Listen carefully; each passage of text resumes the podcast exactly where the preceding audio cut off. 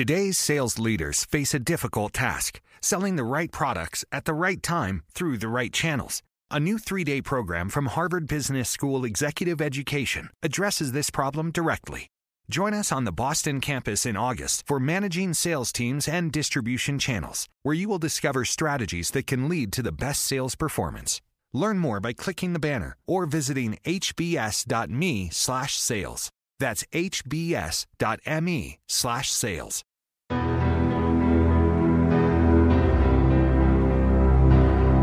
Black thing go from left to right, and I thought, I'm gonna die out here. No one's ever gonna know. I couldn't believe what my eyeballs were showing me. I'll, I'll never forget how evil the eyes were. It was horrible. I mean, I've never seen nothing that evil. It ran towards me at a, at a rate that I, I I can't even explain. Turned and stared at me, and this look of I just want to kill you. I want to say it was human, but it wasn't. He was he was he was yelling at me to grab a gun, grab a gun. I was like, for what? He said, just grab a gun. And there's footprints all the way to the door of my house. It had went inside my garage, all the way to the door.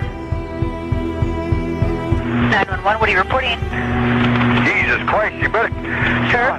Zia, Hello? get somebody out here. What's going on now, sir? That son of a bitch is about six foot nine, I don't know. Do you see him now, sir? Yes, I'm looking right at him. Uh-oh. You're listening to Sasquatch Chronicles. Check us out online at sasquatchchronicles.com. If you've had an encounter, email me. My email address is wes at sasquatchchronicles.com.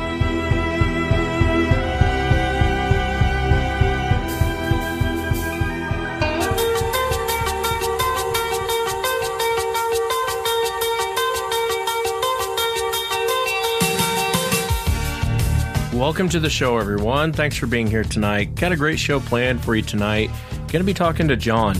And uh, John had an encounter, I believe, in 1968 uh, in Louisiana. And I'm really glad to have John on the show because not a lot of people from Louisiana come forward. And I think there's way more that goes on down there.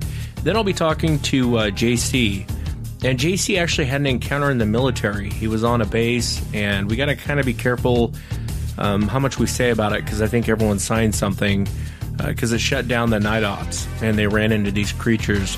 So he'll be sharing that. And then he recently moved to Maine and ha- he'll be discussing some encounters around his property too as well. If you've had an encounter and you'd like to be on the show, shoot me an email. My email address is wes at sasquatchchronicles.com. If you get a chance, please check out sasquatchchronicles.com. You can become a member and get additional shows. A lot of cool things on there. I know Friday night uh, was Hunter's Night, and I had two uh, hunters on the show. Great, great encounters. So if you get a chance, check it out SasquatchChronicles.com. Let's jump into it tonight. I want to welcome John to the show. John, thanks for coming on. No problem at all. Thanks for having me, Wes. Yeah, I appreciate you being here. Um, I know your encounter took place in Louisiana. If you would, would you kind of just start from the beginning? Tell us uh, what you were doing and walk us into what happened. Okay. I am 56 right now. I was about six or seven years old, so this was in about 67 or 68. We have a lot of levee systems down here, I guess, as you know. We tend to go and maybe cook or ball crawfish or barbecue or whatever out of the levee. It's, you know, fishing and hunting and swimming and the whole nine yards outdoors, you know. Everybody goes down to the levee on the weekend. Well, this was no different. We were, I was about, like I say, six or seven years old. And all I remember was there was a levee near there. We were on the side of a levee and they were boiling crawfish. There was a blanket spread out. My mom, my dad, my uncle, and my aunt were there, and I was there and they were talking and you know drinking a few beers and barbecuing. I mean, uh, balling crawfish and just hanging out, having a good time. Well, I realized that they weren't watching me, and there was this little trail that went back, straight back from the levee, back to in deep into the woods. And I thought, man, I want to go explore that trail. You know, I was old enough to know all about the animals and knew exactly what was going on. Anyway, I started walking back there, and I kept looking back to make sure that I was in line of sight of my dad because that was one of his rules, man. His deal was, uh, it's not my job to watch you. It's your job to make sure that I can see you at all times. And that was my job, trust me. So I was walking down that trail, I was going straight back, and I'm looking back, saying, okay, he can, he can see me. So I keep walking. They don't even notice I'm gone, you know, but I can see them. I'm walking straight back, and I'm looking down because uh, it was early spring, and uh, there was some water on the ground, and there could be moccasins or water moccasins or uh, copperheads or whatever. I was looking for snakes. You know, I was a kid. I'm looking for snakes. So I keep walking back, and right as I get towards the back of the trail, I realize that it takes a right. You know, it suddenly turns to a right on the side of this big tree. And I think to myself, man, if I take that right, which I wanted to, but if I take that right, my dad won't be able to see me. You know, I'll, I'll be out of sight and I'll be in some real serious trouble. Well, right as I'm about to turn around, I'm looking down, right as I'm about to turn around in my two o'clock position, I noticed something on the side of that tree swaying a little bit from side to side, ever so slightly, you know, just a little bit, but enough to catch my eye, and I froze instantly. And I looked up on the side of the tree, and there was just a big, it was a dark figure. I look up, and as where the eyes are supposed to be is my eyes meet. Right when our eyes meet, this thing just gets so pissed off. I mean, like you wouldn't believe. He just gets so mad and he just screams at me real quick. Now he's about 15, 20 feet away. He's not far away at all. But he just juts his head forward and, and screams, "Bah!" real quick like that. And uh, man, that's that's when my feet kicked in. I didn't have any choice to run or not. I was running, son. I don't know what we say um, the Bigfoot just took off and disappeared, but that's probably what he told his family. That little boy just took off and disappeared. Must have jumped in a portal or something. I don't know. but uh, I was gone.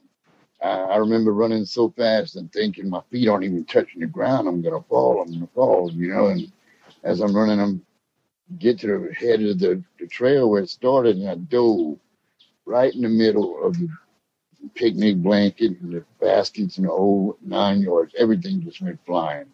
So as that's happened, I'm thinking, man, I'm going to be in some serious trouble for destroying this picnic area, you know. And so I jump up immediately. I look behind because I I had full figured that this thing was chasing me. I mean, I really thought it was, but it never was, man. It wasn't there. And I get up and I said, Did y'all see that? Did y'all hear that? You know, I said it was a hairy gorilla and it screamed at me. Well, they all started laughing, and my uncle went in to berate me right off the bat, telling me how, you know, I'm just scaredy cat and um, you know, there's no gorillas, there's no hairy gorillas in Louisiana. I was just scared, I'm just, you know, a kid and the whole nine yards, you know. But my dad's not saying anything. And that's what I noticed kind of like right off the bat while I'm while this is going on, I'm thinking, my dad's not saying a word, which is unusual. He would have been all over me, you know.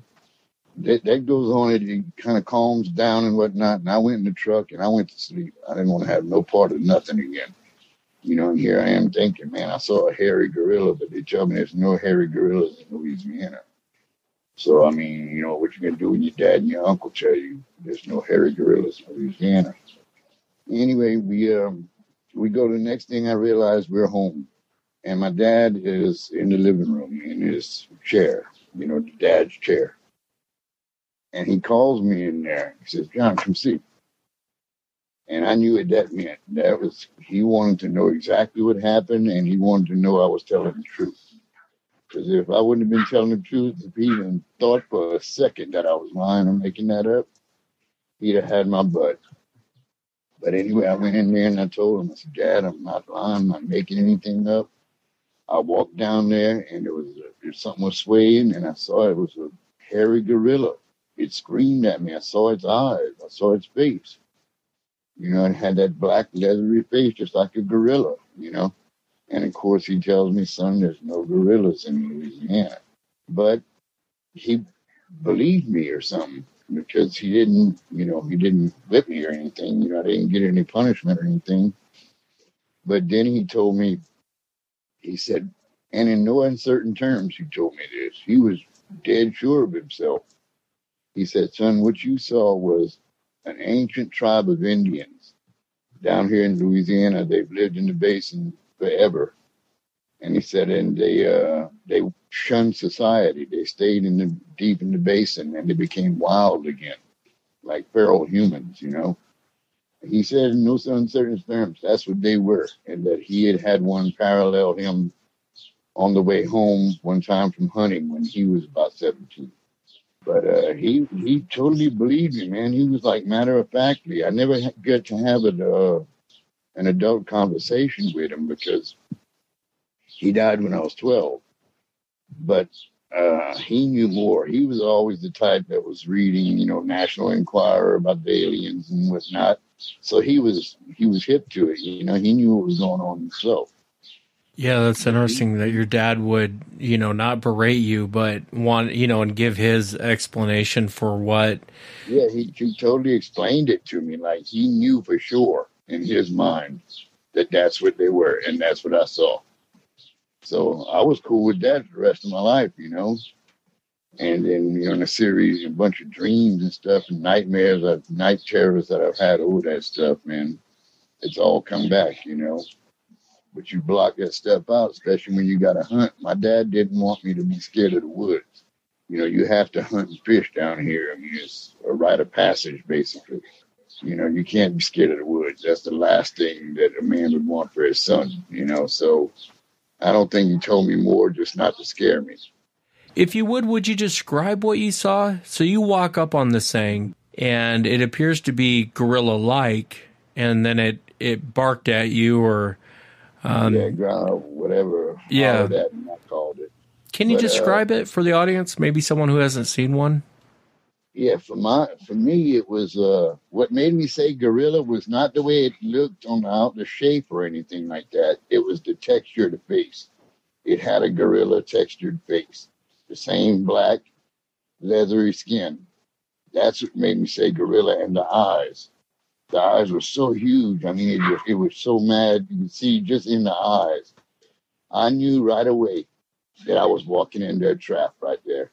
If I'd have taken that right, he would have been in between me and my dad, and, and the woods would have been in between all of us.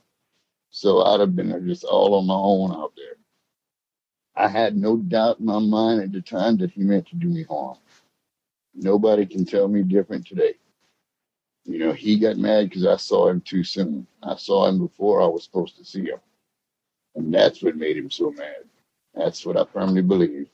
Yeah, I hear you. And he said it. It looked when you say gorilla like. I mean, can you kind of describe what you saw for the audience? Let's say someone is they have no idea what Bigfoot means or what Sasquatch means. I Um, remember the color of the eye being amber or goldish or amberish. And uh, the, the skin was black, like just like a gorilla, leathery. I mean, that's what made me say gorilla because it was the texture of the face, not anything else but the eyes and the face. Made me say gorilla. And like I said, when it, when it screamed at me, my, my feet kicked in and I was gone, man. Um, that's really was the extent of the encounter. Now I will tell you this, you know, right on that East Texas border in Louisiana is the Sabine River, which was uh, dammed up and they made a reservoir, Toledo Bend Reservoir. It's a huge fishing and outdoor reservoir and park and the whole nine yards, you know. Later on, my dad, my dad had to go on a uh, hunting trip. Around down here, squirrel hunting is a big deal. And opening weekend of squirrel season is a super, super huge deal. So he tells me, you know, son, well, you can't come this weekend because it's uh, it's a work thing. You know, it's a bunch of men from work, and we're not bringing any of the kids. So I'm upset, of course. You know, I'm beside myself. You know, I can't go hunting for opening weekend. Well, he leaves on the Friday. Now Saturday, I'm mulling around the house in the kitchen, and my mom was doing dishes, and she looks out the, the kitchen window and says, "What's your dad doing home?" And I thought to myself, well, yeah, what is he doing home? You know, so I meet him at the door, and he comes in with a puzzled look on his face. And he calls me into the room to the chair again. And he tells me, now tell me what you saw when you said you saw that hairy gorilla. So I told him the hairy gorilla story again. He said, because, and by this time my mom's in the kitchen, I mean, in the living room, wanting to know what the hell he's doing home, you know? He says, during the night, he said, half the men left in the middle of the night because something kept walking around the camp, circling the camp, and screaming like a woman screaming, being murdered.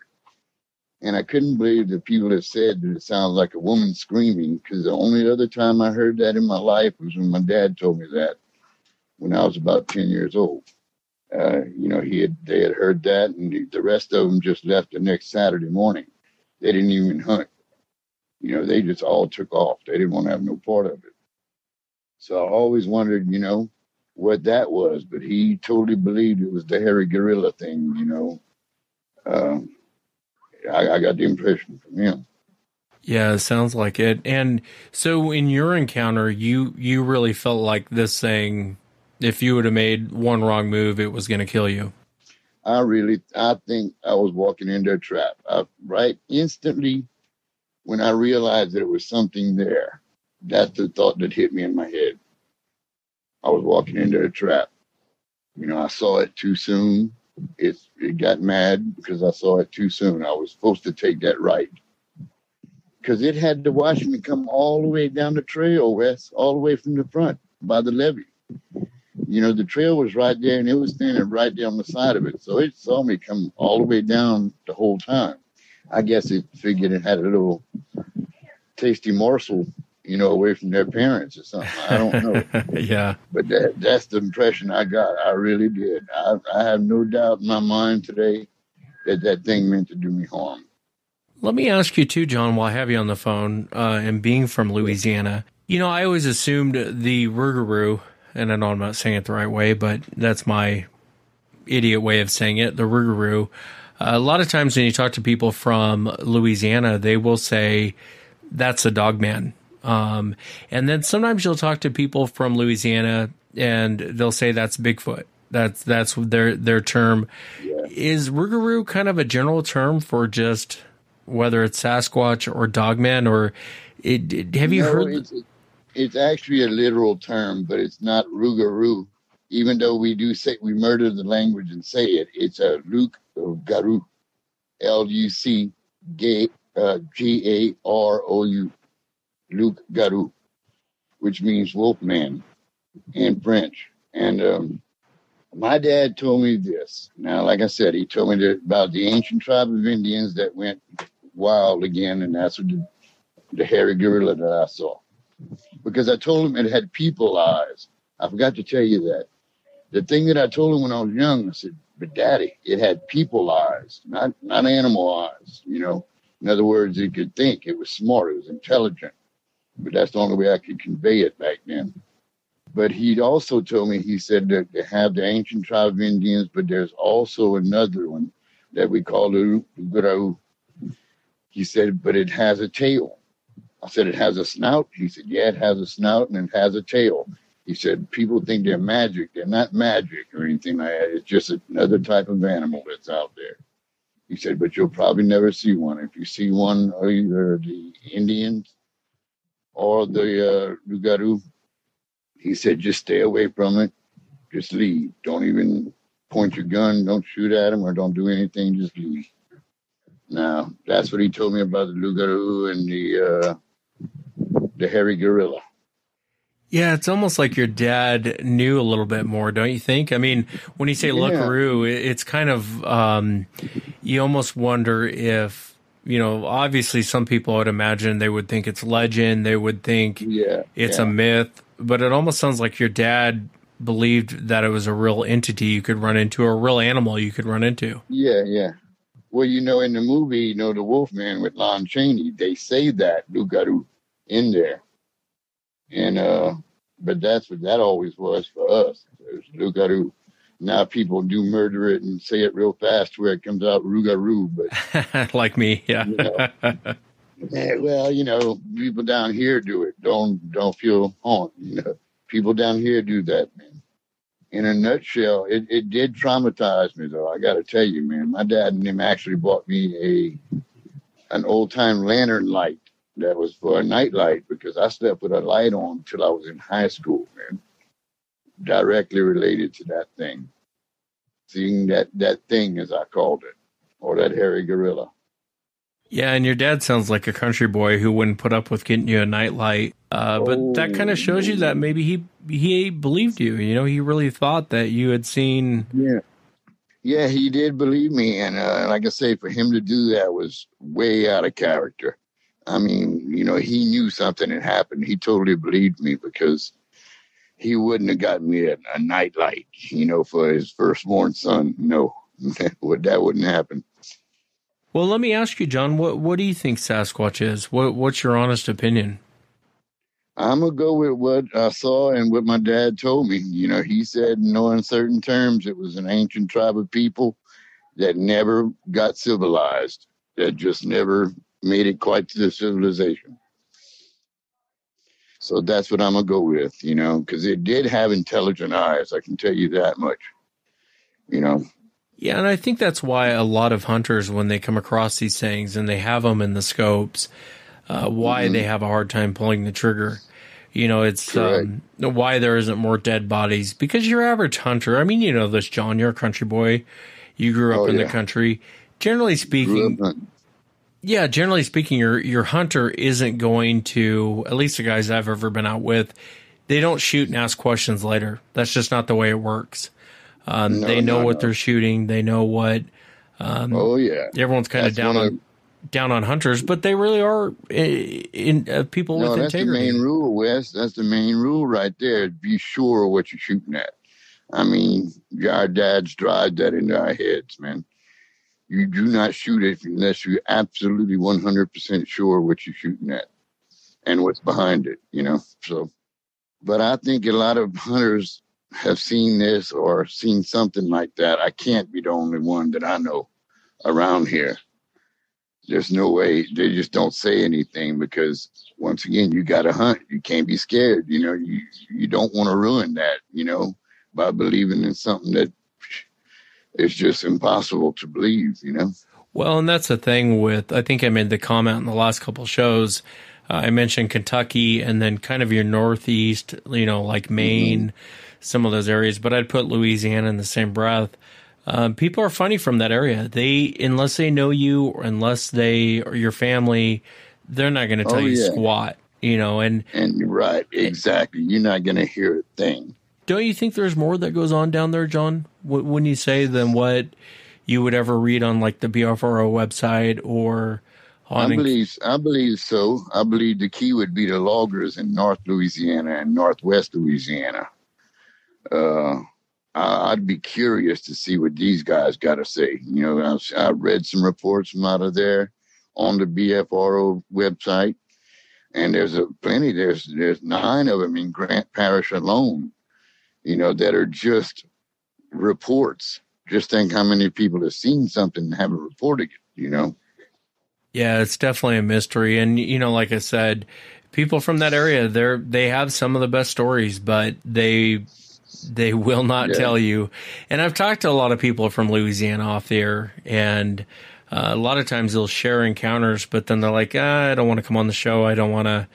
Um, they're so yeah, afraid of yeah. people thinking they're crazy, and it's like, you know what, your story's not as crazy as you think. I mean, yeah, we have we have grandparents where it's like my generation. My grandparents never spoke English; they only spoke French. So I really didn't know what they were saying. So being able to pass down stories about that, you know, would have been almost impossible, you know, because I don't speak French. Yeah. Do you, what do you? Let me ask you, John. What What do you think it would take to prove this thing? Do you think the government's covering it up, or do you think just no one I think so one? because I think it is too uh, it's too human for people to handle. I think that's the whole deal about it. It's, it's too human for people to handle. And of course, there's going to be every. Well, you know, if you if you ever watched the documentary on the Honey Island swamp creature, when uh, Mr. Ford had gotten his his video of it, the place was inundated. They had to call the National Guard out to come and stop people from going and hunt this thing down. So people are crazy. You know, you don't know what's going to happen. And then you get the religious factor in there, and man, you'll never know what's going to happen. And I'm glad you brought that up, John, because that video he took, and for the audience listening, uh, the Honey uh, Honey Island Swamp Monster, that was actually shot. I want to say five years before the Patterson Gimlin film. And yeah, it was it was early '60s or mid '60s. Yeah, correct. And it was a good video. Uh, that old man took a really good video of this thing walking off. He did and it gets no attention. And I don't really understand why, but and I think it's just as good as a Patterson Gimlin, if not better. Um, and it gets no attention. Everyone says, "Oh, it's a suit," and it's like, "Well, give me a break, man." No, it's not a suit. Come on, man. He's walking through knee deep water. You know, yeah, in the swamp. You don't go walking in the swamp like that. You know, you, you just can't do it. You know, it just doesn't happen. I know that's uh, Dana Holyfield, her grand, his granddaughter that's promoting that and that made the video, video down here, the uh, documentary of that, the Honey Island Swamp creature. And like you say, that video is just as compelling as uh, Patterson Gimlin, which, you know, is the standard by which all others are judged. Yeah, I hear you. Well, thank you, John. I really appreciate you coming on. I really enjoyed uh, hearing your encounters, and thank you for taking the time to come on and share them. No problem at all. Anytime, Wes. Well, thanks for having me, buddy.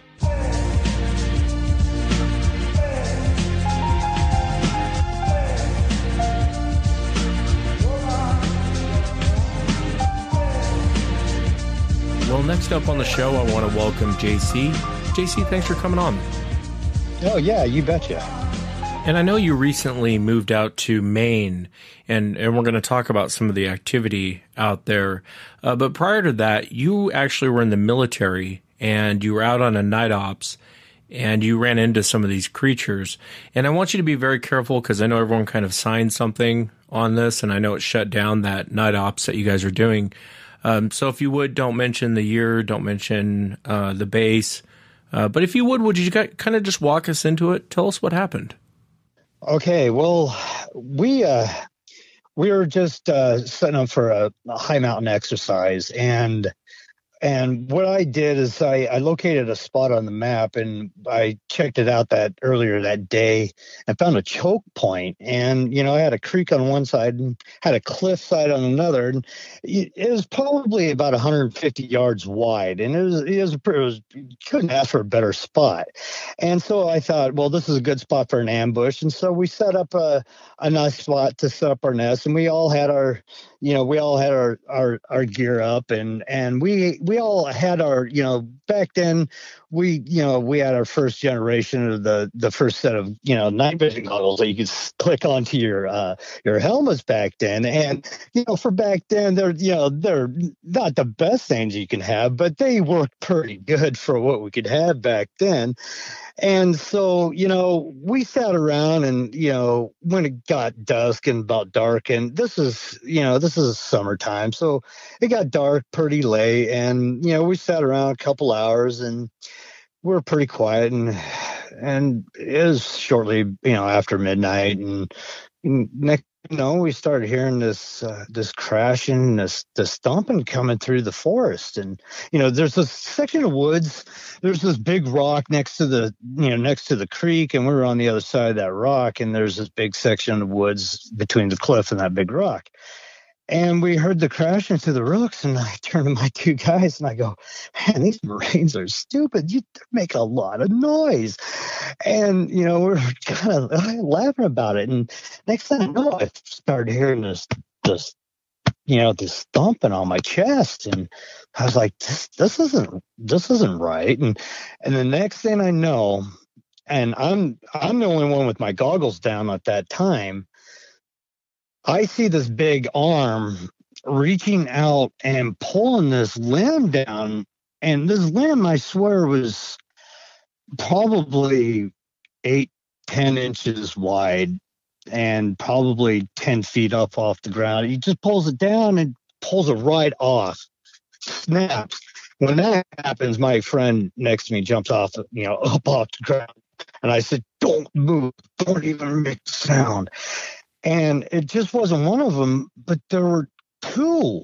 And see, people at this time, you got to remember, I I grew up in Idaho, and you know I spent my summers in in a town of Cascade and a town of Stanley, Idaho, and you know and I spent my time up in the woods, and I've n- never seen anything like this, never ever heard of anything like this, nor would I ever expect anything like this. And here comes myth right into reality. And um, I didn't know what to do. And the only thing I could say is shut up. Just shut up. Don't even breathe. And there wasn't one, but there were two. The other one was more of my size. The only thing I noticed was it was it was more it was kind of clipped on to it. It was holding on to its waist. That's the only thing that I saw. His hand on its waist and it was looking forward as the bigger one when it snapped that tree it looked back and neither one of them had any idea we were there and thank God, because we didn't have any live rounds in our gun. And I wasn't going to get up and start popping shots off with blanks. You know, that was the, but the dumbest thing to do, right? I wasn't making a move. I wasn't making a sound. I wasn't doing anything. I was going to let these creatures go. So we saw these things walking off about three or four seconds. Um, you know, I don't want to say this. My friend at this time that was in in the middle of the three of us, he immediately pissed his pants.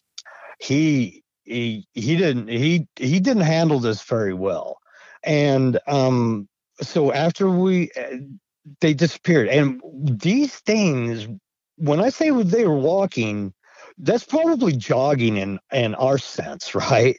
So I mean, it was quick, and the only thing that I could say or notice, um, they didn't have no necks, and that's the only thing that I noticed at that time. But it was so quick because the, the goggles weren't that great, the vision was that great. That's the only thing that I could see was that big arm and no neck. I didn't really get to see a good visual on the head because the big one turned back on the side, and I kind of look and all I saw was the little one grabbed on the side, and that's when I turned to my friend. I said, "Shut up!" And I looked up, and then that's when I saw just the back ends of them. And they walked back in the forest. And then after that, then I heard the you know the seven Marines that were coming back behind because they were actually pushing them out. And then that's when I jump up, I throw my gear up, I go, hey, hey, hey, did you just see what you just pushed out? And so at that time, I what I didn't know is that down down the hill, eleven more people saw these saw these two. And what it ended up doing was shutting down the whole field exercise for the night and and so a whole report had to be made and so I can't really talk anymore about that, about yeah, where no, it was, what yeah, happened. Yeah, and I don't want you to. I don't want you to get in trouble. But you know, I but, appreciate you sharing it because a lot of guys on bases see these things, especially night yes. operations. They see these things. And it's yes. not just out here in Washington, it's everywhere. A lot of these different bases, you know, Georgia, uh, California, there's a ton of these guys that have seen them. Mm-hmm. The, it's interesting how the whole night went. You're sitting and waiting yeah, the other Marines are pushing the, the, this creature up. They see you guys mm-hmm. turn and go the other way, and it wasn't just that you saw it. I mean, a lot of people saw this thing. That's fascinating. Right, right, right. Yeah, and yeah, we didn't know that until until uh, you know several hours later. Until we, you know we were in a room and several other people were in there and you know making the same report, and we're like, "You saw it too?" Oh wow! You know, and, and you gotta believe me. At that time, see, I'm a, I'm a geologist, and uh, you know, as a scientist too, and you know, growing up in the woods, you know, and believe me, uh, you know, I know that I, I wanted to believe that these things are out there. I can believe that these things are out there, but I always, you know, I have to see it to believe it, kind of thing, right? Yeah, no, understand. And and but I really didn't want to see it like that to believe it, right? Yeah. And so, but then you know, so I retired, and you know, so I came out here to Maine, and so now I've got something else going on. well, tell us about that. You know, there it's very interesting. There's, and yeah, I don't know if you so, want to go into the the growing of. I don't know if you want to go into all that, but well, well no, and and this is the reason why I contacted you, and, and you know, and this is difficult to to tell you the story, but and this is the reason why I I I I contacted you and why I needed to tell you this and why I think that, that, that your listeners and why I think that you uh, will find this interesting because we discovered something very interesting uh, about this. Now, um, I was contacted by a friend who was uh, who was felt and uh, being stalked and being watched by what he thought was a, Bigfoot on his property. And so he said, "Would you come over?" Now, you know, I'm a I'm a tracker. I've been tracking since you know a long time. I learned how to track basically by watching animals and following the animals into the woods, you know, and have you know and asking everybody every question since I was a kid. You know, I've learned. So, anyways, so he asked me to come out there, and so when I went out there. I pulled up onto the property, and the first thing that I noticed. Now this is this is a property. It's got a huge barn. This is an, equestrian area. Um, it's got a huge field surrounded by woods, large property. We're talking, you know, over 100 acres. And so uh, I pull up, and the first thing I noticed was an unreal amount of tree structures right there next to the barn. Now, this barn has two condos on it right on the front. It's it's it's really funny. It's got an indoor riding arena, the whole nine yards. It's kind of neat, but I see these tree structures right there. And he, and this guy doesn't even know about these tree structures. He doesn't know about tree structures. He doesn't really know about this stuff. And so I go, okay. So he so he takes off for work, and so I I go and I look and I and I first noticed a the largest set of tracks I have ever seen in my life. These are deeply set, imprinted into the grass. Okay, I follow them in, and then I find half of a track set into the mud. I break out my backpack, I take out my measuring tape, and I measure it 22 inches long by nine and a half inches wide and I got three toes, the big toe and the two other ones next to it. The other two were in the grass, but what in the heck is out there walking around barefoot? And first of all, you know, folks, I got to tell you first about this, and I got to describe this forest for you and and everything because you know I've been around the world. I've been in the jungles of South America you know, I've been in the jungles of, you know, like Okinawa, you know, Malaysia. Uh, I've been there in the Olympics. You know, of course, I grew up in Idaho. You know, I went to college in Montana. Um, those are the dream of woods to walk around in. The Olympics, you know, there in Idaho.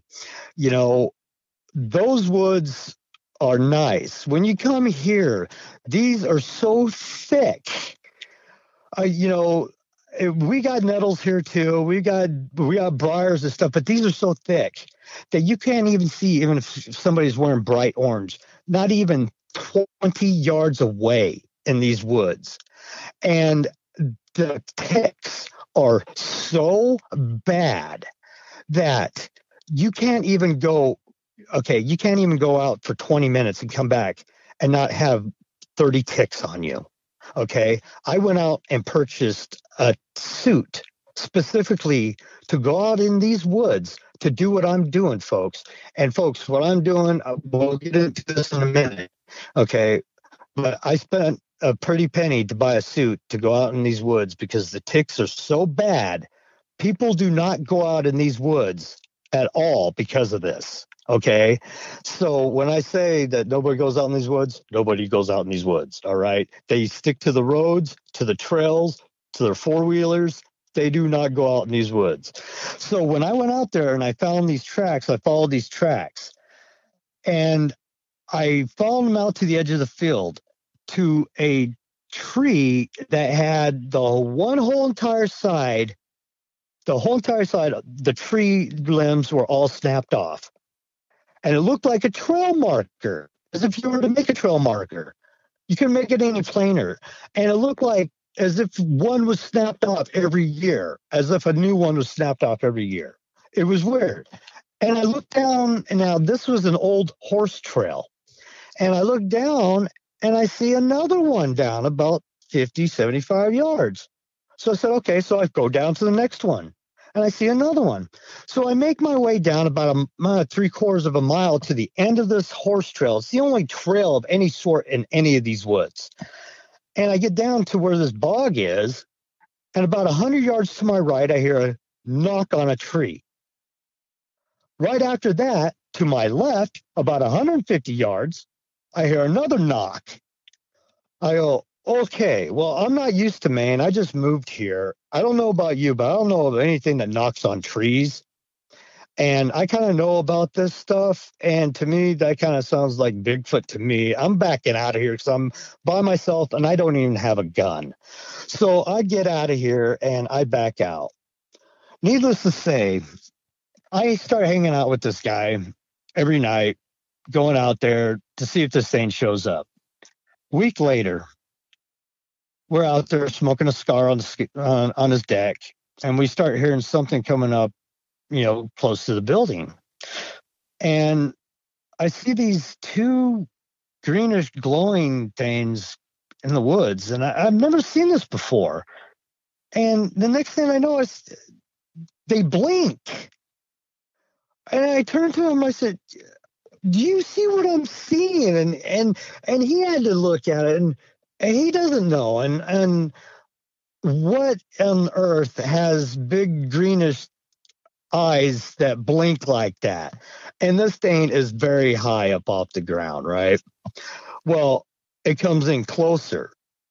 And at this point, I'm like, okay, I've had it. I have got to see this for myself.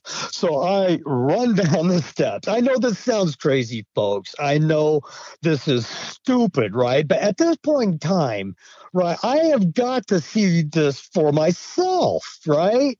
Okay, so I run down. Now there's this little corral in the middle of the field. And and as you run down, I'm running towards this little corral. It I all I can hear is it going towards this little corral. At this point, uh, it's dark, right? But the moon is about a third full, and it's facing south, and it's about going down. And you couldn't ask for a better point where the moon could be. As I get to the corral, the corral's about to where my chin would be, and I'm almost five eight. So I get to the corral. This thing's on the other side of the corral, which is about 30 yards away and it's walking away from me. But and still to this day, I'm still wrapping this around my head. All I see is this big V shaped like thing, and I don't see a head on this thing. And I swear, this thing I know for a fact, just from the, the height of the corral, had to be over 11 feet tall. The size of it, just I, I know my animals and the size had to have been over 1,100 pounds. Okay. That next morning, that next morning, I went out right where the stain was walking. And that is the stain that's leaving these 22 inch tracks because I followed these tracks right to where I end up putting my future guerrilla grow. Okay. Now, this is what I'm doing out in the woods. This is where I'm going. And this is what I'm doing out in the woods. And this is where I'm getting all my encounters. And this is what I'm doing now today. And this is what I'm going to be doing here in the next two weeks. And this is why I bought this suit. Um, I went out, we we went out into these woods after this encounter. We went out and we discovered not only these tree structures, but many, many more in this area, and, and probably a, uh, only a seven square mile area, probably over 350 tree structures in one day hike. Bowed trees, teepees, but the most interesting thing that we found were baby tree structures, little tiny ones. and this comes into play later because we find out that there wasn't just this big boy, but it, it it's a family pod that's coming through here because this ends up that we find out to be the nursery for these guys. This is the big boy. There's a mama and there's the three babies. Now the three babies are a different age, but um next summer, last summer, um September, when we move out of this place to move into this house that we just bought, the five of them came. I, I don't know. We when we are moving out, it seems like they knew that we were moving out. The night when we left, they all came in to say goodbye to us. When the mama and the papa were off about 50, 75 yards, the three babies came in within 10 yards from the deck and they sat there and we were there for 45 minutes with the three of them there just swaying back and forth looking at us making I can't describe the noises uh, they're not chimp like noises not grunt like noises kind of like growl like noises. I think they're like practicing growling at us. And I'm not joking because my friend goes, Did he just growl at us? Because where, where they were coming up at us, they had to have been small.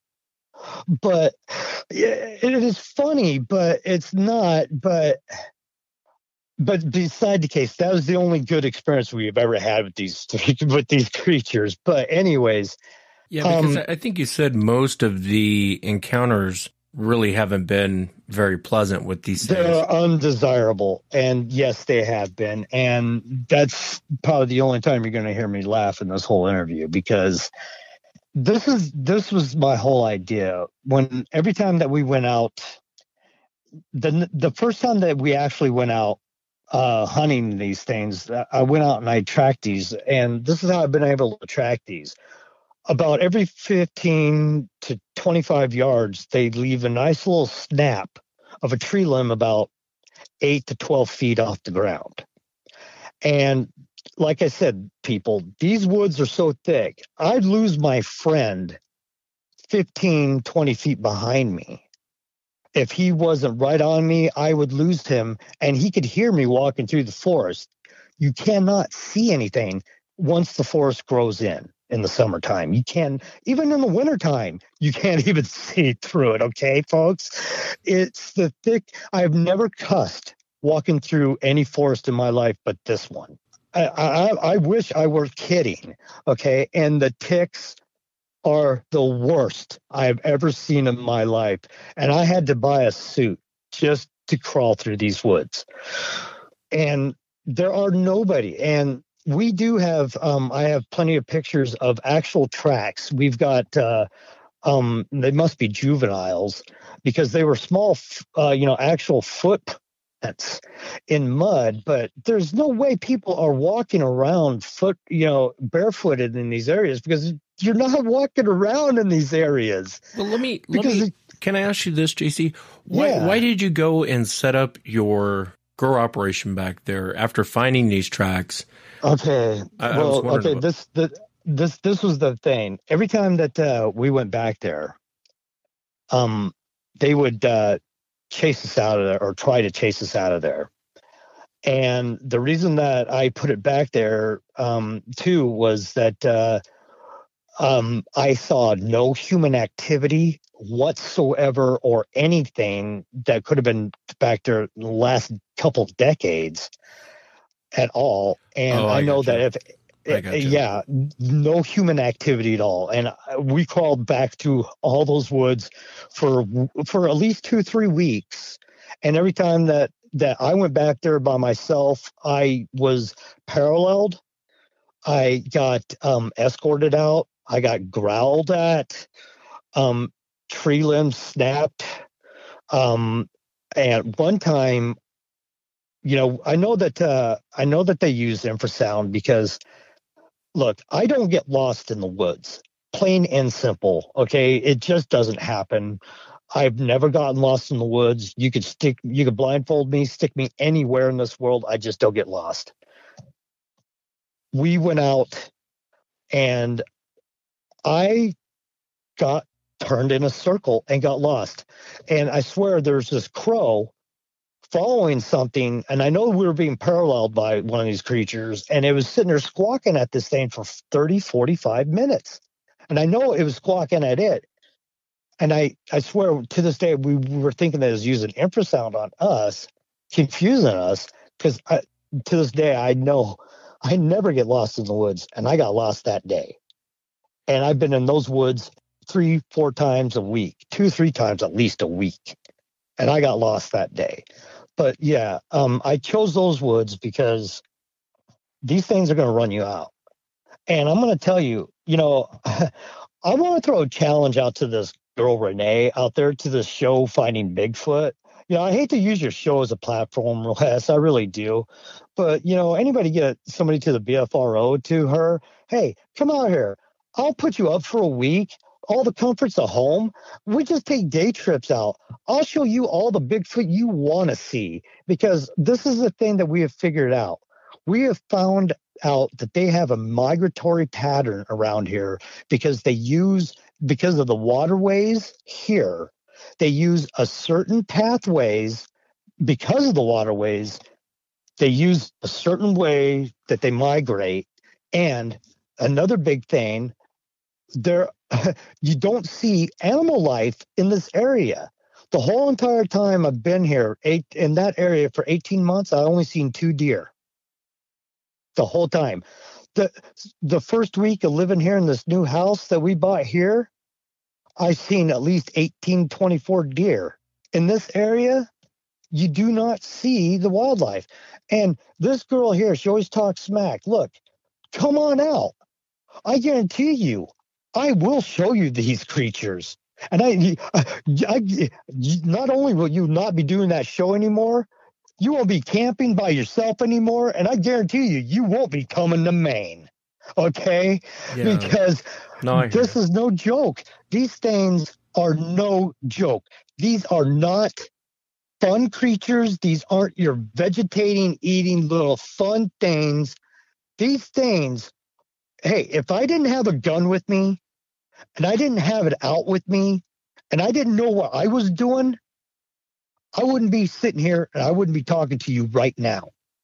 These things will kill you. They will drag you off any chance they get.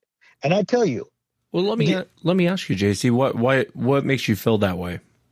Because every time, oh, okay, I've been in battle. All right, I've been where bullets fly, and I tell you, before I ever went out on patrol, I hadn't been that scared every time before. You know, I'm shaking right now talking to you, thinking about uh, I'm going out in two weeks. Before I go out into these woods, going out by myself, I'm scared to death, people. Okay, but I'm doing it because I need this for me. I don't take pain meds, folks. I don't drink. Okay. I don't do this stuff. I'm in a lot of pain. I had seven surgeries in a row. My body is beat up. Okay. I need this. All right. The state doesn't allow us to grow very much, and I don't break the law. But this, but hey, you know. No, I um, understand. And, and I don't think you have to justify it. As you and I were saying earlier, I think the fact that you you know would do marijuana over pain medication says a lot. Pain pain medication's nothing but they're they're heroin pills. You know, you get into your yeah, opiates. That's, that's what it is, and it's and, synthetic and, heroin. You know, and it's like, well, that's okay, but hey, I could go you know. I could go a day without pot, but you go a day without those no, pills, you, you start getting those those sick. Yeah, you start getting sick. See, and that doesn't make sense to me. Yeah. But anyways, but the, the reason why I still go out there and I do this is because, you know, hey, if they are to get me, that's a great way to die in my book. Uh, drowning's a terrible way to die. Car wreck by drunk drivers, terrible way to die. Do you hear me, folks? Okay. I, and mm, look, I think sleeping in your bed and just not waking up is the best way to go. But I get what you're saying. Yeah, I understand what I you're saying. So, but you know what? You know what? It's the it's the thrill of of what am I going to be dealing with in, with these creatures today? Yeah. You know, what am I going to what am I going to learn about these guys today? Who am I going to be dealing with today? I don't know. It's the thrill of it to me that gets me to do it. And and I'm going to tell you, um, I had a partner in doing this, and we went out there. And my original Guerrilla Grow, we were out there cutting it, and within 30 minutes of cutting out our grow, the big boy came in, and he growled at us. And while he was growling at us, you know, my backpack was about 15 yards away. My, you know, he he was looking at me. My buddy was looking at me as I'm running to my backpack to grab my gun. As soon as I grabbed my gun, he stopped growling. I chambered around. Of course, I'm not pointing it at him. But then this is the only thing I can say. You know that that 1976 version of of King Kong. Yeah. Okay as he's walking through the forest to go get the girl, right? And he's pushing the trees down. As this thing is walking, because this is kind of downsloping, because we're kind of like at the top of this kind of like hill. So he's walking down. He's pushing the trees down. And I'm not talking tiny little trees, people. He's pushing these trees down. And my friend is sitting there the whole time with his mouth open. And from that point in time, he never contacted me. He never came back out and he never came back to that area ever again. And, and this was a daytime sighting? This was a daytime. This happened at 1.30 in the afternoon. And were you able to see him uh, full on, or did you get a glance at him as he was walking away?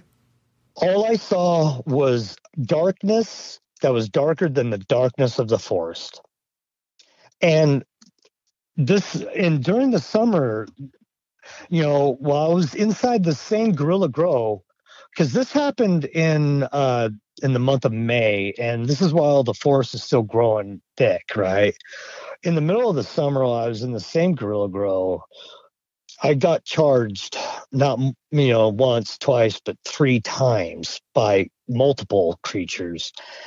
And the last time I was charged, they came right up to the edge, and the la- and what stopped him was when I chambered my pistol, and I'm only carrying a pistol. I know this sounds stupid, but look, if they came out and they're coming after me, I'm shooting them in the mouth. I'm not dumb. Okay. I'm shooting them in the mouth and I'm saving one round for myself. Okay. All right. Okay. All right. But, anyways, they came right up to the edge. And even at the edge, all I can see was the darkness that was darker than the darkness of the forest. And I know this sounds really crazy. And why didn't you leave? Why didn't you walk out? Why didn't you leave? Well, I carried all that water in two and a half miles, people. I might as well water the plants. and I didn't want my plants to die. So I'm sitting there watering my plants, looking at the creatures, holding my gun with the other hand while I'm watering the plants with the other. and that was the only time. Now, see, I only have one little tiny trail that's kind of made to get up in that grow, and I have an emergency back door. And that was the only time I used that emergency back door. And that means you have to crawl through the severely tick infested trees. And and thank God I have that suit. And like I said, if you don't have the suit, and I don't know anybody that has a suit that I've got, and if you don't have this, like um my friend came out there with me, uh, when we came back, he had 29 ticks on him, and I had none. So that's what I mean when um, nobody's crawling out there, going out there in these woods yeah. because the ticks are so bad, people. Well, I wanted to ask you too. Um, so it kind of sounds like um, it was, and I, and I know what you mean because it's like that here in the Pacific Northwest. Um, you you know sometimes you can't even see within five feet of the the foliage because it's so dense. Right. Um, but you can hear things moving around. So things are moving around. You're being growled at. And I kind of get now why you're going. I've talked to a lot of guys that, that grow marijuana, um, and they have all kinds of stories from being charged, bluff charged, being run out of there. And I will say some guys will give it up, some guys won't. Uh, but in your case, obviously you're using it as medicine for pain and everything else. I don't, I kind of don't blame you for leaving. Um, are they are they around this property year round? or is it yeah yes and and okay and we couldn't believe this and i've got something else that we found that we've discovered that was really interesting.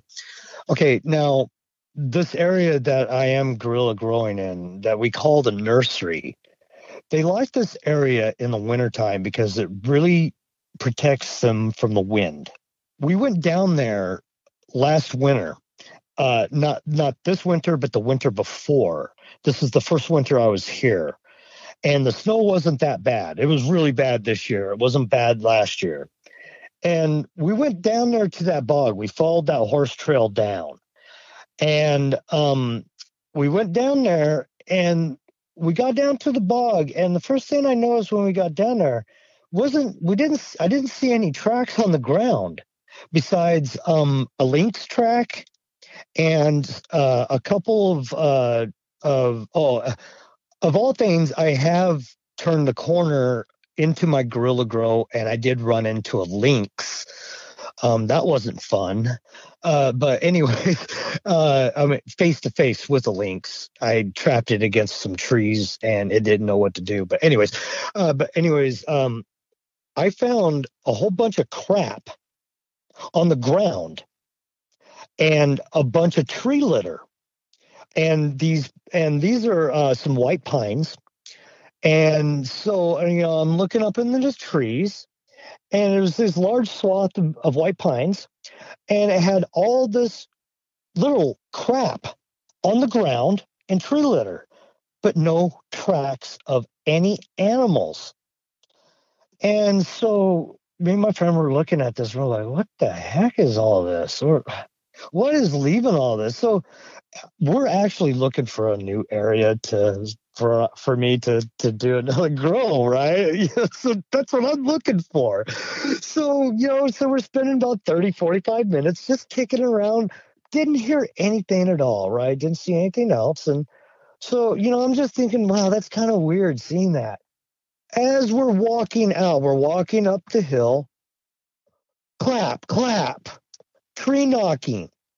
And then again, from on the other side of us, tree knocking. We look at each other. No way. No way. And these things follow us up the hill, not on the ground, but in the trees. These things are in the trees in the wintertime. They're not putting tracks on the ground. These things are smart they are smart. They're not because we went back. I went back down there. Okay, again. All right. The next time we went back down, you know, we didn't hear a sound. And I'm scouring the ground. Th- these things are not leaving tracks. They're staying in the trees. But see, the forest is so thick, they can. They can. They can just go jump from tree to tree to tree to tree never touch the ground ever. Yeah, I, I think swear. I think some of them can. I think once they start to get a little larger, I think I'm not yeah, sure that once they get a little larger. But this is another thing I wanted to tell you. From from that barn where we were staying before we got this house, it was raining really hard a couple of days, and this was like in the month of April. And there's these two trees. This is at the top of the hill, and we kept always saying, you know, we always thought we seen these creatures in the trees, and we, you know, and we're like, man, they, that'd be a really good spot to get up in the trees, look for deer, then jump back down the tree and and then go get them. And we always seen sticks always piled up on the bottom of these trees. All right, my friend pointed this out to me, and I didn't really notice this. Right. Well, one day he was at work, and I went outside and I looked, and I go, "Wow, there's there's it looks thicker at the bottom of those trees than normal." So I took a couple of pictures and zoomed up. The next day, I went out. It was, you know, it was cleared up a little bit. Those that the trees looked completely different. I took the pictures and we got the comparison photos. Those things sleep in the trees and they sleep in these trees. okay. And these are the bottom, the uh the very bottom limbs that are coming out, and these are big limbs that are coming out. And these things are dragging other tree limbs, live limbs, up with them and covering them up, covering them up and they're sleeping only like 12, 15 feet up off the ground. So even the big ones are sleeping up off the ground. That I'm guessing because, you know, even in only when, you know, it's really bad rain, only bad storms. But when, but I want to tell you where this guerrilla grow I have, there are four or five actual nests within 200 yards from this from this grow that we cut out. And I think this, this that big boy was sleeping that day in one of those nests that he built where we were cutting, and we woke him up. And I know they sleep down there quite a bit, and they are there. And I know that they're that they're there approximately every five to seven days. The family pod but there's also a group of three juveniles, and sometimes they break up to two or one that come around. And there's one other thing. Uh, they're not nighttime only. These guys are daytime. I was out on that deck playing with some plants. This was last summer. This is the month of July at one o'clock in the afternoon and I heard a tree knock. I'm like, a tree knock? Are you kidding me? I had two pieces of wood right next to me, so I knocked them together. Not even more than two minutes later, I hear this. I was like, no way. And it was coming from that field. And last year was the most epic year for ticks. So I know that there was nobody out there because the grass out in that field was already up to your chest. So I know nobody was out there. No way.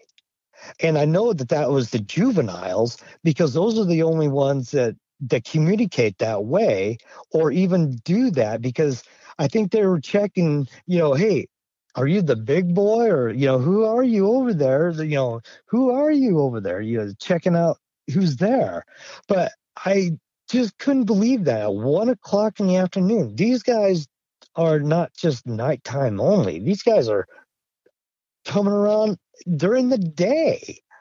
So yeah. I'm sounds like a very uh, unique situation. Have they ever messed with your plants? Okay. um the first time that I got charged, um, the next time I went back to the grow, which was uh, two days later, it hadn't rained for three days. The ground wasn't that wet. I have a specific little path that goes up to the to the grow. You have to hit it just right. When I started going up there, I started seeing the tracks from the big boy. When I oh, but I know it was the big boy because it stopped right at the entrance and the track went into the ground four inches deep. The soil wasn't that wet. With my boot on, I was stomping into the ground and I couldn't even penetrate a half inch. That's why I told you I was guessing this guy had to been oh, well over a thousand pounds to do that. But no, no, and that's what I couldn't figure out. You know, I I'm sitting there right next to the guy's bedroom. I cut out, you know, this big large swath, and you know, I get growled at, I get charged at, you know, all this stuff. I getting escorted out all the time. They come right to the entrance to my grow, and he just turned around and he walked out the other way because I I followed the tracks out. He went out a different way. And that was the only time, the only time they went right into the entrance of my grow. But he did not enter the grow. Why? I don't know. I really don't know.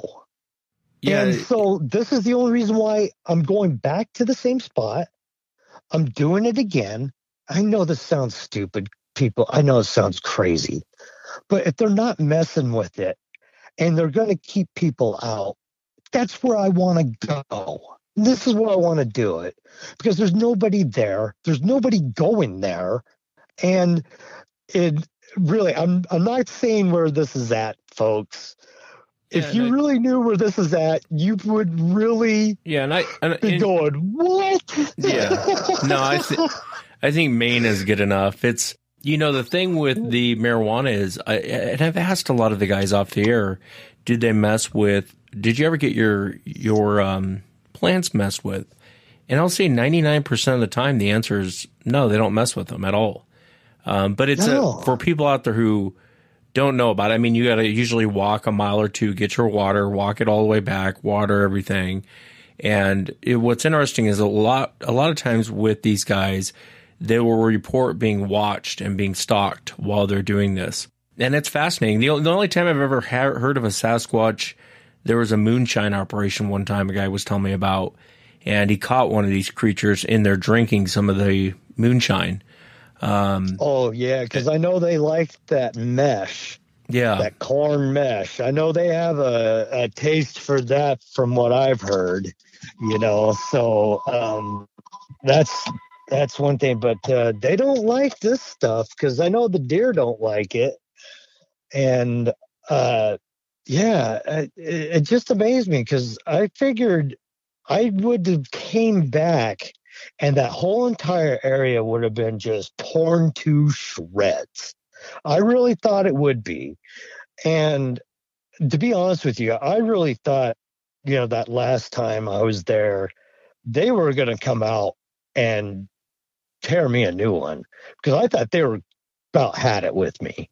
Um, I, I think uh, that first summer, uh, you know, uh, you know, uh, yeah, back in August of 2016, they were shocked that I even tracked him down to that one area down that bog because I know no humans go down there and there hasn't been any activity down there. And I actually, uh, and one thing that we have done that I do that I, I make sure that I do is I smoke a cigar and we put that scent out so that every time that we're out in the woods and if they smell that cigar, they know it's us. And when they come up to the barn and we're smoking the cigar, you know, they know that it's us. And the last time we, the night that, the night before we moved out, um, oh, and check this out the, the house that we bought, we had to wait 52 days to move in. The lady was just being a rat. okay. We had to go camping for 52 days. The campground that we chose, this is how we figured out their migra- migratory pattern. Creatures were also out at this campground because this campground is also part of their territory. And their howls, um, now it kind of sounds like those Ohio howls, but it's a little bit different. And the, the reason reason that uh, this is what I came up with. It's like taking somebody from Austin, Texas, and taking somebody from from Boston. It's like an accent. It just sounds a little bit different. Um, but um, when we moved here to this new house, and this is one thing I didn't mention to you before when I talked to you on the phone. Back in October, I heard a different kind of howl. And I don't know if this is what uh, they call around here that dog man, but it was a different kind of howl. And um, I heard this not too long ago either, uh, before too. But I called it in by doing a by doing a knock. But this thing had red glowing eyes. And where it came into the edge of the forest, the next day I went in and and we found a track to it where it came into the we have a, a cemetery here on the other side of this road and it came into the edge of the, the cemetery but this thing had red glowing eyes but this had a completely different howl So I don't know if it was a different creature or if they have like different accents. But when we're out in this campground, we know that it was the same family because we actually saw the same glowing eyes at our campsite where my friend did because I was actually asleep because he was up late that night. He said he saw the glowing eyes, the same glowing eyes, but we've heard him howling off in the distance, always around three o'clock in the morning, two, three o'clock in the morning. Seems like that's when they get their dinner. yeah, no, I tend to agree with you.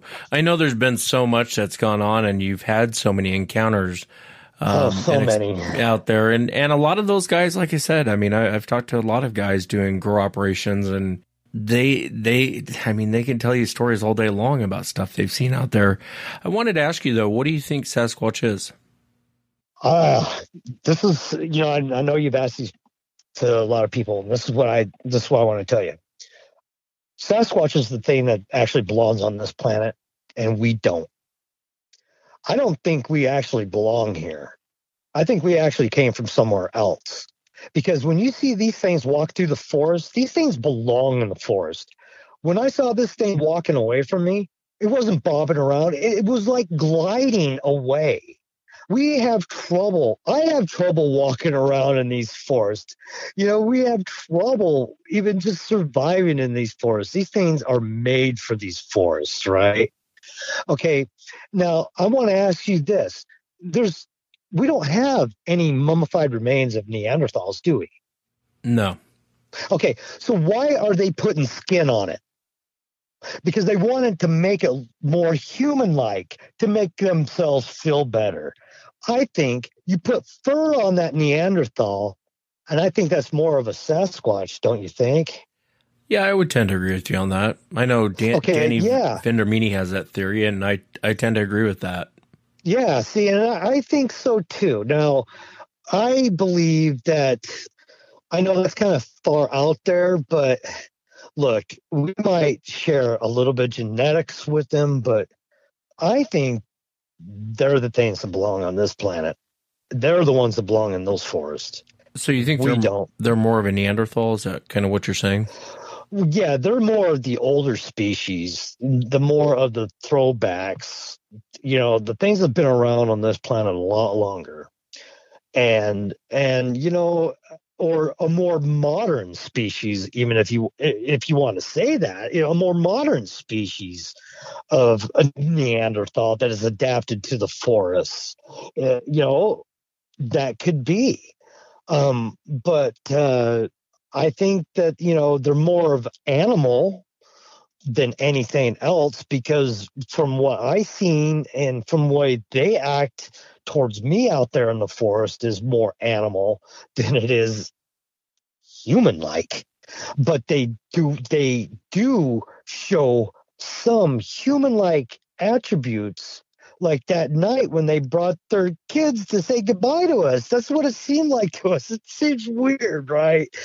But they did because the parents were off in the back and they let the kids come up and play.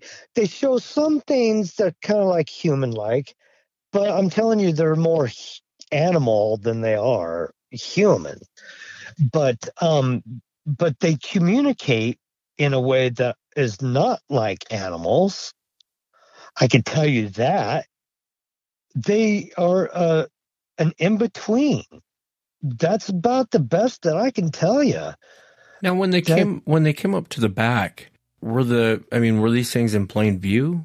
or were they the little ones or were they kind of or okay this yeah this is at night okay right at the very edge you know because um I'm still going to tell you where this is going to be off off air and everything, right? But right at the very tip of where this forest comes to, it's like a little lip edge. They came right to the very edge of it, and they're you couldn't. They're hanging right at the very edge, looking at us. They are on the ground, crawling on the ground. Okay, the the the smallest one was was basically like sitting on sitting on the rock. There's like this big rock that's like at the very edge of the, you know, because everything's outlined with this with this uh, because everything's boundaried with with a rock wall, right? So like it's like sitting at the very edge of the rock, and the two ones that are a little bit bigger than it were crawling on the ground, and but they started in the trees. They climbed down from the trees onto the ground and then crawled on the ground. I gotcha. Yeah. So that's how that's how they came in to get in closer to us. And they just kept entering the word closer and closer. And, and all we did is we kept talking to them. Like, hey, hi. And in fact, I think I even threw an apple at them. And that's when the uh, one of the parents growled at us. uh, that's that's when my buddy goes. I think I growled at you. I go, okay, I won't do that again. Yeah, no, I hear you. Uh, well, l- let me ask you this, JC. So you guys, uh, you guys sold this property. Do you no longer have access to this area? Well, okay. Um, no, we were actually renting it, and um, uh, and actually, my friend, his office is connected to this property.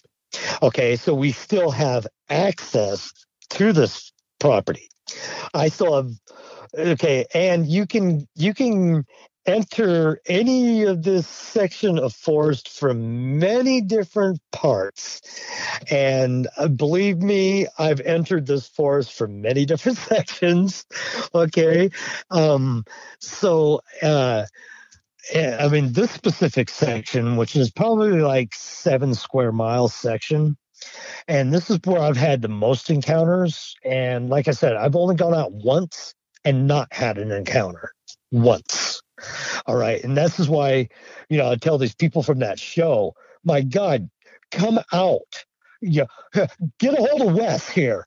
I'll give you the your your finding Bigfoot, all right? And I'm not out trying to find it, okay? really, I'm not. Um, but yeah, um, yeah, I still, I, I, uh, he's his office is there, and I told you he's a professional in the community. Um, so uh, um, yeah, and in two weeks, um, I'm going to be right back out there again. You have to come back for an update, will you? Let us know if anything happens when you go back yeah, out there. And this time, this time, like I told you, uh, I'm more confident this year because the laws have changed around here. Uh, I'm not worried. I got a GoPro this year and two uh, two cameras that I'm going to be putting up in areas that I know I have uh, activity. So um, I hope to get them on film for you, uh, for myself. To really, uh, I want to see, I want to see that big boy on film, so I know that I'm not going crazy. Yeah, I don't think you're going crazy, but you'll definitely have to come back, uh, JC. I'd love to. What, I'd love to know what happens. And oh, I, I definitely will. Uh, you know, and and uh, and you know, we definitely know uh, we have a lot more to share. But boy, uh, I don't even know where to. I just keep going all day, but I got too many stories. Probably got too much time. yeah, well, I'll definitely have to have you back. We'll have to do it in two weeks after you go out there, whether you find anything or not. And then maybe I'll have you back and we can go into some other things that you have seen and experienced while you're out there. If that yeah, works for the, you. The, yeah, like uh, the tools that I found and stuff that they've been using and stuff. Yeah. Yeah, I'd love to hear more about that. I can't wait to uh, have you back, JC. Thank you so much for coming on. Yeah, you betcha. You betcha. Thanks. You got it. Thanks for having me. And that's it for tonight, everyone. Remember, if you've had an encounter, shoot me an email. My email address is wes at sasquatchchronicles.com. Until next time, everyone.